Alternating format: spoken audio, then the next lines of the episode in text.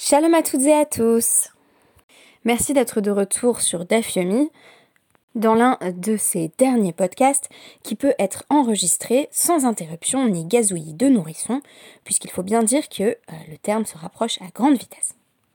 Il sera de nouveau question aujourd'hui dans le DAF 30 de la Maseret Betsa de la manière dont on apprend la loi aux femmes, mais aussi de la manière dont on apprend la loi des femmes ce qui constitue en quelque sorte une transition parfaite avec le DAF d'hier et le podcast d'hier où je terminais sur ce thème que je n'avais alors pu qu'ébaucher.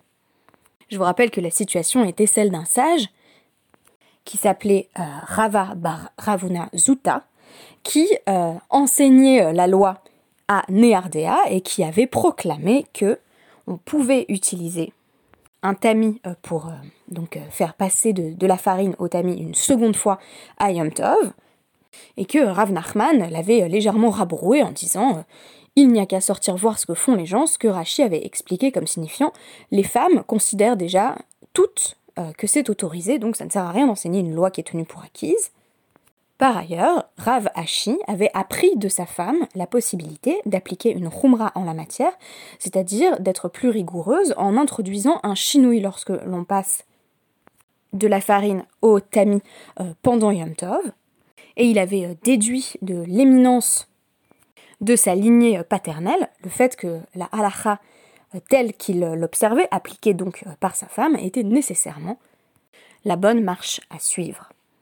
Et en même temps, on continue vraiment sur tous les thèmes du DAFTIA, puisqu'il sera de nouveau question de la figure du législateur et de ses responsabilités. Alors je vous présente euh, le plan, tout simplement, de, cette présentation. Pour une fois, il y en a une. Euh, la première partie va s'intituler Ignorance is Bliss. En d'autres termes, parfois, il vaut mieux ne pas savoir. Et euh, c'est à travers cette première partie que je souhaite analyser le principe talmudique l'axiome un petit peu surprenant euh, qui, euh, qui, est le suivant Anachlaem Israël, laissez Israël tranquille, c'est-à-dire le peuple, Mutav, yu Shogegin, Ve Mezidin. Il vaut mieux finalement ne pas informer le peuple de certaines lois, parce qu'il vaut mieux euh, qu'il faute sans savoir, de manière non intentionnelle, plutôt qu'il sache en réalité que telle ou telle action constitue une transgression, mais qu'il continue à donc faire cette transgression. Et comme hier, on a justement beaucoup parlé de ces responsabilités euh, du législateur, ici, il sera question particulièrement de ce que le législateur ou le groupe de législateurs, puisqu'il sera question d'un Chachamim, des sages, ferait mieux de ne pas dire pour que le peuple continue à ignorer qu'il faute. Bon, alors c'est un peu surprenant, nul n'est censé ignorer la loi, hein, mais ici, ce n'est pas comme ça que ça fonctionne, on va être peut-être un petit peu surprise. Et dans une seconde partie, qu'on pourrait intituler tout simplement Ophélia par exemple, euh, on va interroger le rapport symbiotique entre euh, les femmes et l'eau, et notamment le puisement de l'eau, dans l'imagination thoraïque, en pensant la continuité de la Torah écrite à la Torah orale, euh, toujours non sans se pencher sur les lois qui sont introduites à travers ce biais, puisque, vous l'aurez compris, dans notre DAF 30, tout comme les deux DAPIM précédents, on a à la fois beaucoup de lois et beaucoup de femmes, et donc ce sont deux thèmes qui m'intéressent de manière générale. Alors ça implique, il est vrai, de prendre le DAF un petit peu euh, à l'envers, puisque euh, le passage que je vais citer, euh, donc tiré de notre DAF en premier, va en réalité être postérieur dans, l'ordre dans l'ordre de l'Agmara, dans l'ordre du DAF, tout simplement parce qu'il se situe de façon beaucoup plus claire dans la continuité des problématiques d'hier, et c'est seulement dans un second temps que je parlerai du rapport des femmes au puisement de l'eau, et plus généralement à la thématique aquatique aux lois qui y sont liées, alors que techniquement, euh, bah, si vous suivez le DAF euh, dans le Hamoud Aleph, vous constaterez que c'est ce qui vient en premier. Bon, euh, peu importe, je pense que ça ne nuira pas à la compréhension d'ensemble du texte. Alors, commençons par ramener une loi, tout simplement, donc on nous dit Amarle Rava bar Rafranin les Abaye. Rava, donc le fils de Rafranin, a dit à Abaye, voilà quelque chose qu'on a appris dans une Mishnah, Ein metaprin, ve ein Ve'ein mefapekin, ve'ein merakdin. Alors, on a besoin de rappeler quelques éléments de contexte. Il s'agit de Yom Tov, et on nous pose un interdit de euh, taper des mains, mais aussi euh, de battre la mesure en, faisant claquer euh, ses mains contre ses cuisses, et enfin de danser. Parce que c'est considéré en quelque sorte comme de la, proto-musique, en fait, de la proto-musique de, de, Shabbat ou Yom Tov et que l'on craint que l'on en vienne à finalement réparer un, instrument de musique C'est d'ailleurs la raison pour laquelle euh, on ne peut pas non plus jouer d'un instrument de musique le Shabbat, c'est-à-dire on, craint d'en venir à être, à à réparer justement l'instrument euh, en question. Et alors là, euh, surprise immédiate, Vehaïdana, Deka, Chazinan, De Avdan Hachi, Velo Amrinan Leu, Velo Mide. De nos jours, on voit pourtant bien que bah, il y a plein de gens qui le font et qu'on ne leur dit rien, on, ne les reprend pas, on ne leur dit pas c'est interdit. Autre problème, comment expliquer euh, le fait que Rava exprime clairement la halakha suivante Lo letev inish apuma de euh, lichia. Il faut pas euh, s'asseoir à côté d'un lechi le Shabbat. Le lechi, si vous avez étudié les lois de Hérouvine avec lesquelles nous avons commencé le podcast d'Afiomi, vous vous souvenez que c'est ce poteau verticale qu'on place à l'entrée euh, d'une allée pour euh, signifier que toutes les, maisons et les cours situés dans l'allée constituent un même euh, espace privé, un même, domaine privé, afin de pouvoir porter dans cet ensemble. Et donc le problème, bien entendu, si on, bah, s'assied au bord du Léry, c'est que de l'autre côté de ce poteau, on a le Réchout Arabim, on a le domaine, pour le coup, public, voilà, le domaine de circulation euh, de tout un chacun et que par exemple voilà je sais pas si, je tiens un objet euh, et que euh, je suis adossé à mon poteau et que cet objet me glisse des mains je vais naturellement aller le chercher dans le Reshut Arabim et en fait je n'ai pas le droit de le porter d'un domaine à l'autre donc ici, le problème du Léry, c'est son statut liminaire, c'est-à-dire le fait qu'il euh, marque la transition euh, d'un espace où il est permis de porter, l'espace qui est comme une sorte de euh, étendu, donc un grand domaine privé,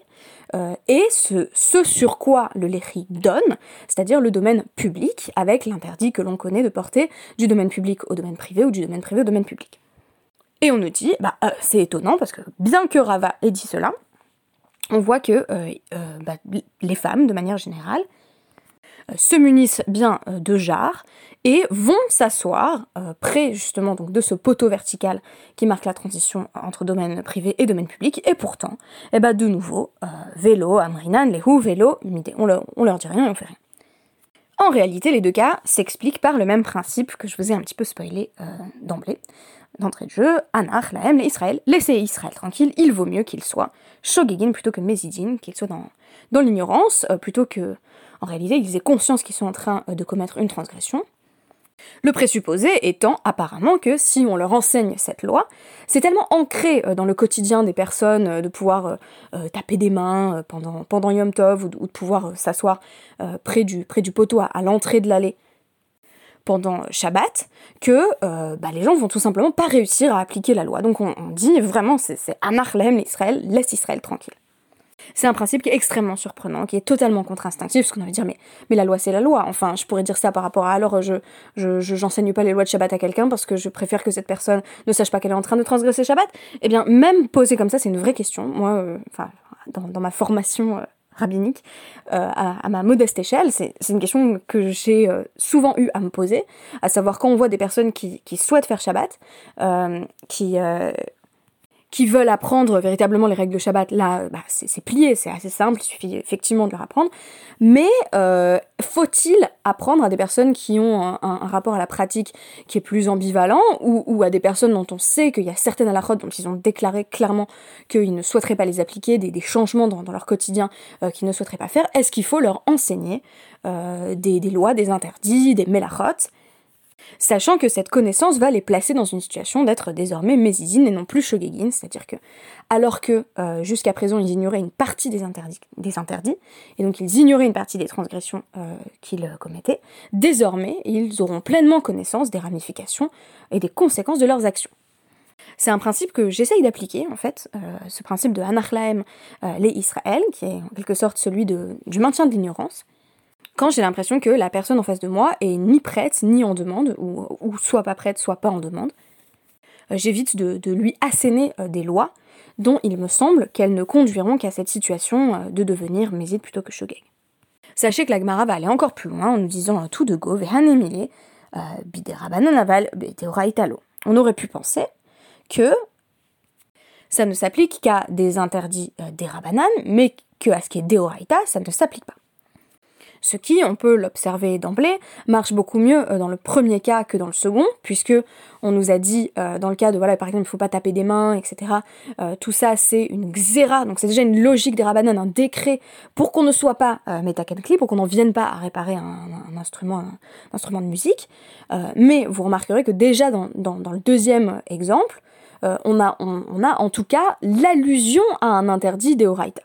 Euh, c'est-à-dire le fait de porter du domaine privé au domaine public, euh, ou du domaine public au domaine privé si on a fait par exemple rouler un objet dans le domaine public. Mais on pourrait dire c'est encore pour éviter que, mais c'est pas directement lié à un interdit d'Eoraita. Et on nous dit Velori, c'est pas le cas.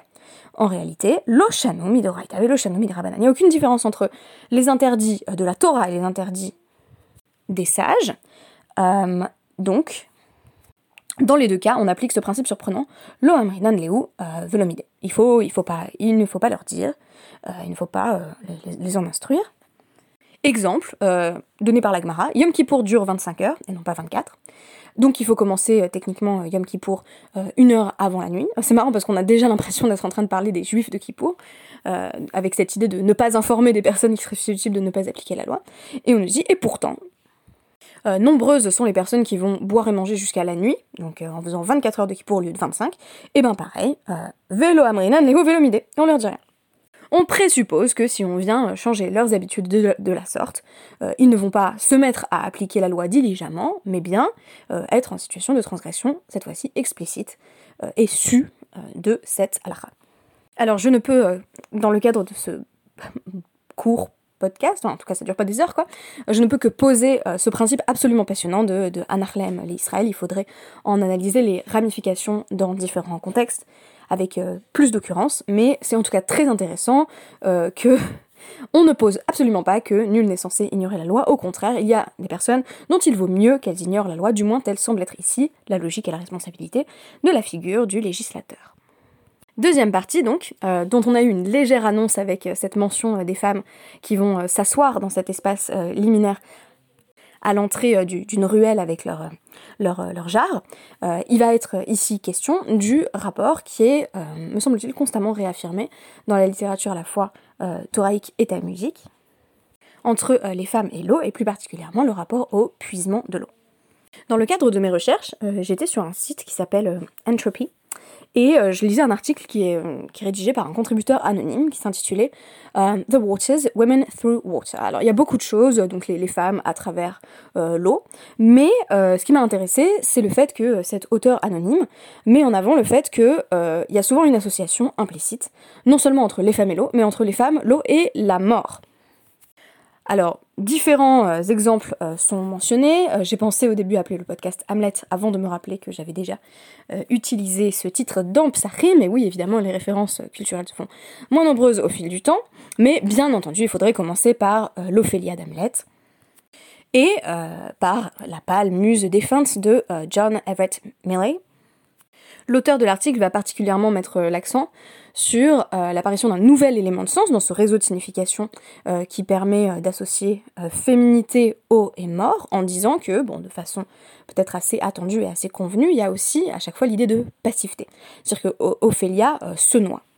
C'est ce qui transparaît bien dans le, discours à travers lequel la reine Gertrude annonce sa mort en disant an envious silver broke when down her weedy trophies and herself fell in the weeping brook. Her clothes, spread wide and mermaid like, pulled the poor wretch from her melodious lay to muddy death. Il va donner euh, d'autres exemples tout à fait pertinents, euh, notamment dans le canon de la littérature euh, romantique au XVIIe siècle. Pardon, justement, on quitte euh, le XVIIe siècle pour évoquer ici euh, la fin du XVIIIe et le, début du XIXe, avec des figures de poètes romantiques de l'époque victorienne comme Wordsworth, Coleridge ou encore Byron. De nouveau, il va y avoir représentation et idéalisation euh, du suicide féminin, par exemple, dans The Arts of Greece, le poème de Lord Byron, il sera de nouveau question du suicide de la célèbre poétesse Sappho, poétesse donc de l'île de, Lesbos du VIe siècle, qui s'est également, cette fois-ci, plus activement jetée du haut d'une falaise pour venir trouver la mort dans l'océan sur un lit de rochers escarpés. Là encore, la femme meurt dans l'eau et avec elle. en une représentation euh, mythifiée et idéalisée du euh, suicide féminin, qui fait écho à la figure d'Ophélia et à bien d'autres encore. Ce qui m'a intéressé, c'est tout simplement le fait que, à travers euh, notamment les représentations thoraïques qui émanent des femmes qui puisent de l'eau, on trouve l'idée exactement inverse, c'est-à-dire l'association féminité, eau égale vie. Euh, égale fiançailles, égale fertilité. Donc, euh, en quelque sorte, prenons le contrepoint de toutes les représentations euh, dont je viens de faire l'inventaire de façon extrêmement... Enfin, justement, c'était pas un inventaire, c'était quelques allusions qui vous permettront de reconnaître un, motif littéraire auquel vous avez, sans doute vos propres références à ajouter. donc, tout commence dans notre Gemara avec le principe suivant. Im i leshanot mutar. C'est un principe donc, qui est établi euh, dans notre DAF 30, en vertu duquel euh, alors, l'idée de départ, c'est que on n'est pas censé, à Yom porter euh, des objets, particulièrement des objets lourds, de la manière dont on les déplacerait pendant, pendant donc roll, c'est-à-dire pendant la semaine. Donc, si on peut effectuer un chinois, une forme de changement, de modification de la manière de traîner ou de porter l'objet, c'est ce qu'il convient de faire. Alors le principe, euh, il est posé au départ par les Chachamim, à savoir Kama de Efshar euh, lishanouye Meshaninan Beyomatava. Euh, dans la mesure où il est possible de modifier l'action, on va la modifier à Yom Tov pour que ça n'ait pas l'air d'un travail de rôle.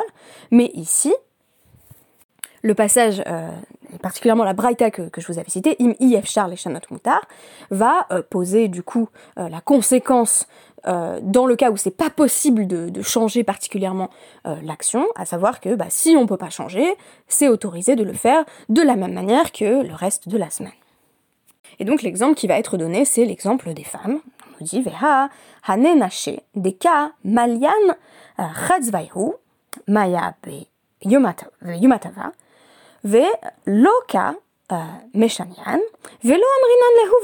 Alors là, la formule, on commence à s'habituer à, voir un petit peu où ils veulent en venir.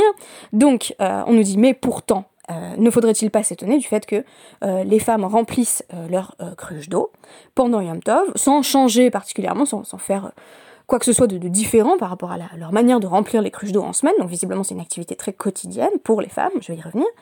Euh, et on leur dit rien, alors qu'elles font pas de chinouille, on leur dit pas, euh, les sages ont dit que ce serait mieux que euh, vous essayiez de modifier la manière dont vous portez l'eau. Réponse de l'Agmara, Mishum de tout simplement parce que ce serait impossible pour les femmes de procéder autrement. Echa, les abed. Comment est-ce qu'elles pourraient procéder? Alors on nous dit, bah peut-être par exemple, si d'habitude elles prennent une grosse cruche, elles pourraient prendre une petite cruche. Bah c'est pas génial parce que ça impliquerait donc euh, euh, Ka mafsha be Elle devrait marcher beaucoup plus, parce qu'en fait, si ce que je veux c'est remplir 10 litres d'eau et que au lieu de, me permettre de prendre ma cruche habituelle qui contient, bah, je sais pas moi, 5 litres et je peux faire deux allers-retours, là, si je prends plein de petites cruches qui, peuvent contenir 2 litres d'eau, bah, je vais faire 5 allers-retours. c'est à peu près tout ce que ma formation en maths m'a permis d'acquérir. A l'inverse, si tu dis qu'elle n'a qu'à prendre euh, une cruche euh, beaucoup plus grande, eh ben, ça va être très fatigant pour elle. Et alors on va prendre, euh, on va passer en revue en fait toutes les hypothèses de ce que les femmes pourraient changer et qui, même si ça, serait un peu fausse bonne idée, quoi, on a l'impression que ça arrangerait la chose et en réalité, bah, ça n'aiderait pas du tout. Par exemple, elles pourraient mettre une corde sur leur jarre pour montrer que c'est pas exactement comme d'habitude. Ok, oui, mais si la corde se casse, elles vont essayer de la réparer et là pour le coup, elles sont directement dans, dans, dans, une situation de, de de travail créateur interdit. Euh, elles devraient mettre un tissu dessus. Ah oui, mais alors, euh, le cas échéant, si le tissu se mouille, elles vont l'essorer. Donc là, elles seront dans une melacha de euh, c'est-à-dire ce sera encore un interdit qu'elles en viendront à transgresser. Donc conclusion, une fois qu'on a passé en revue comme ça différents cas, on nous dit, eh ben c'est donc que l'Icar, l'OFCHAR, elles peuvent pas faire autrement, donc elles vont pas faire de chinouille si c'est pas possible de faire de chinouille. Et la question qui m'intéresse particulièrement, c'est pourquoi, spécifiquement ici, nous dire que c'est des femmes qui le font, et pourquoi cette action en particulier du puisement de l'eau? D'habitude, quand on parle euh, des mélachot de Shabbat, enfin, dans le traité Shabbat, il y a quand même pas mal d'exceptions à ce que je vais dire, mais quand même. Il n'y a pas systématiquement, du moins pour être précise, de spécification euh, de genre, ne serait-ce que parce que les interdits de Shabbat s'appliquent exactement aux hommes comme aux femmes. Et puis, euh, j'ai tendance à rappeler euh, de temps à autre le caractère un petit peu androcentré de la halakha, qui fait que, bah, a priori, euh, le mode par défaut, c'est plutôt le mode masculin, donc on s'adresse à un, homme qui serait susceptible de faire cette melacha, même si la loi va s'appliquer, évidemment, tout autant à une femme. Alors, c'est pas absolument exceptionnel qu'on nous cite spécifiquement des femmes en lien avec une action, par exemple, elles sont aussi fréquemment liées, associées et, mentionnées dans le cadre de la cuisson du pain. Mais ici, le fait de nous en parler pour le puisement de l'eau dénote d'une spécialisation des femmes euh, dans cette action, qui est d'ailleurs pourtant, hein, pour, euh, pour revenir un petit peu sur les stéréotypes de genre, qui est pourtant une activité qui déjà demande une certaine force physique, et ensuite euh, qui demande une sortie, une présence dans le domaine public, alors que à l'heure actuelle on n'entend que Kol Kevuda Bat Penerpnima, euh, euh, la femme c'est bien à l'intérieur, toute la gloire est, dans l'intimité, etc. les femmes de la Bible et les femmes ici de l'Agmara, elles sortent et elles vont puiser de l'eau. la femme est une yetsanite en quelque sorte pour reprendre une expression qui, va faire son apparition, me semble-t-il, dans, dans, le Midrash. Donc elle sort, mais il euh, n'y a pas à tortiller, c'est présenté comme euh, typiquement féminin comme activité, et ce d'ailleurs dans toute la Torah. Alors je vais vous présenter un mini mini panorama euh, thoraïque. Le puits dans la Torah, qu'il soit question spécifiquement de femmes ou pas, est l'un des lieux clés de la rencontre, que ce soit la rencontre d'ailleurs entre êtres humains ou la rencontre entre Hachem et, et des, des, individus, des protagonistes bibliques, on va dire. Alors, quelles femmes sont liées au puits? Bah, On pourrait dire euh, presque toutes, en fait. Euh, ça commence euh, avec Agar, puisque dans le 16e chapitre de Bereshit, c'est auprès d'un puits, d'un ber, qu'apparaît le, le Malach, l'envoyé d'Hachem, pour euh, lui révéler euh, le, nom de son fils Ishmaël et lui promettre une, grande descendance, donc euh, puis fertilité, ça ça va être des associations qu'on va retrouver. et de même, quand Agar et Ishmaël sont, de nouveau renvoyés une seconde fois, cette fois-ci au 21e chapitre de Bereshit dans le, dans le désert de Beersheba et qu'il n'y a plus d'eau, Hachem ouvre les yeux, enfin dessille les yeux de Agar et elle aperçoit à ce moment-là qu'en réalité il y avait un puits. L'eau est peut-être plus essentielle encore dans la rencontre entre le serviteur euh, d'Abraham et euh, Rivka, donc 24e euh, chapitre de Bereshit, puisque tout le test qui permet en réalité à, Eliezer, donc c'est le nom que, lui donne le Midrash, de reconnaître la future épouse d'Yitzhak, est lié au puits et précisément à la manière de verser l'eau. Pour faire extrêmement bref, c'est parce que euh, Rivka est, euh, euh, particulièrement diligente et généreuse que Eliezer va reconnaître en elle la femme parfaite pour le fils de son maître. Cette fois-ci, l'eau est liée plus précisément à la générosité, à une forme d'éthique du don qui va caractériser Rivka. Mais ce n'est pas tout, puisque Yaakov et Rachel se rencontrent également auprès d'un puits 29e chapitre de Bereshit, où elle s'est rendue, euh, cette fois-ci, pour euh, abreuver le bétail. Et on retrouve Moshe en fin dernière scène, peut-être de, fiançailles, dernière scène explicite. Euh, alors, les, seules véritables fiançailles en réalité sont celles de, de, Rivka, qui sont plus ou moins décidées, du moins intérieurement, à ce moment-là. Mais on a tout de même une thématique similaire, cette fois-ci au début de Shemot, donc le deuxième chapitre de Shemot, quand Moshe, rencontre les filles du prêtre de Midian, donc vraisemblablement sa future femme euh, Tipora, euh, auprès d'un puits où, là encore, euh, les, femmes de la famille sont allées abreuver le bétail. Si on va jusqu'à Shirachirim 4.15, qu'on saute un petit peu donc dans, le Tanar, on se rend compte que de ce sémantisme aux femmes amour, le puits comme lieu des fiançailles, on en arrive de proche en proche, non pas simplement à dire que euh, eh la, femme est euh, géographiquement proche du puits, mais que la femme est un puits, euh, ou, pour citer le texte, Ber Maim Chaim, et je passe d'autres allusions qu'on va trouver ailleurs dans le Nar, donc dans les, prophètes et les écrits, qui vont nous rappeler que très souvent les femmes sont euh, près des puits, par exemple quand Shaoul rencontre euh, des femmes qui sont euh, en train d'aller d'aller puiser l'eau. Dans le premier livre de Samuel, donc c'est 9, 3 à 12. Alors, est-ce qu'on faut-il se contenter de dire que l'eau est liée à l'amour et à la fertilité? Euh, Pas vraiment, ou pas du tout, puisque on sait aussi que les, puits sont, euh, sont, un lieu de, euh, révélation divine, de recommencement, de recréation. on pense aussi à l'élaboration midrashique sur le thème du puits de Myriam. Hein. alors, c'est l'occasion de citer mon homonyme. Quand Myriam meurt, il n'y a plus d'eau, ce qui est très souvent interprété comme ayant des résonances spirituelles. Et ce que je trouve intéressant, c'est que cette inévitabilité, en quelque sorte, de l'association entre euh, euh, la féminité, l'eau est une forme de, force vive, qui se traduit à la fois sur le plan euh, euh, physique et sur le plan spirituel, va se refléter alariquement dans notre DAF. C'est-à-dire que on, nous dit les femmes ne peuvent pas faire autrement, il n'y a pas de chinouille possible, et donc on va pas demander aux femmes d'agir différemment, ni sur le plan légal, ni sur le plan des actions concrètes, ni même sur celui des associations spirituelles bien ancrées, hein, je pense, qui associent féminité et éléments aquatiques, avec tout un réseau complexe de significations où on va complètement euh, sortir de l'eau mortifère euh, et de l'idéalisation euh, du suicide, pour penser au contraire ce qui est dans la tradition force vive, ruisseau, cascade, bref, source d'eau que les femmes sont susceptibles d'apporter pour revitaliser la tradition de l'intérieur. Merci beaucoup et à demain.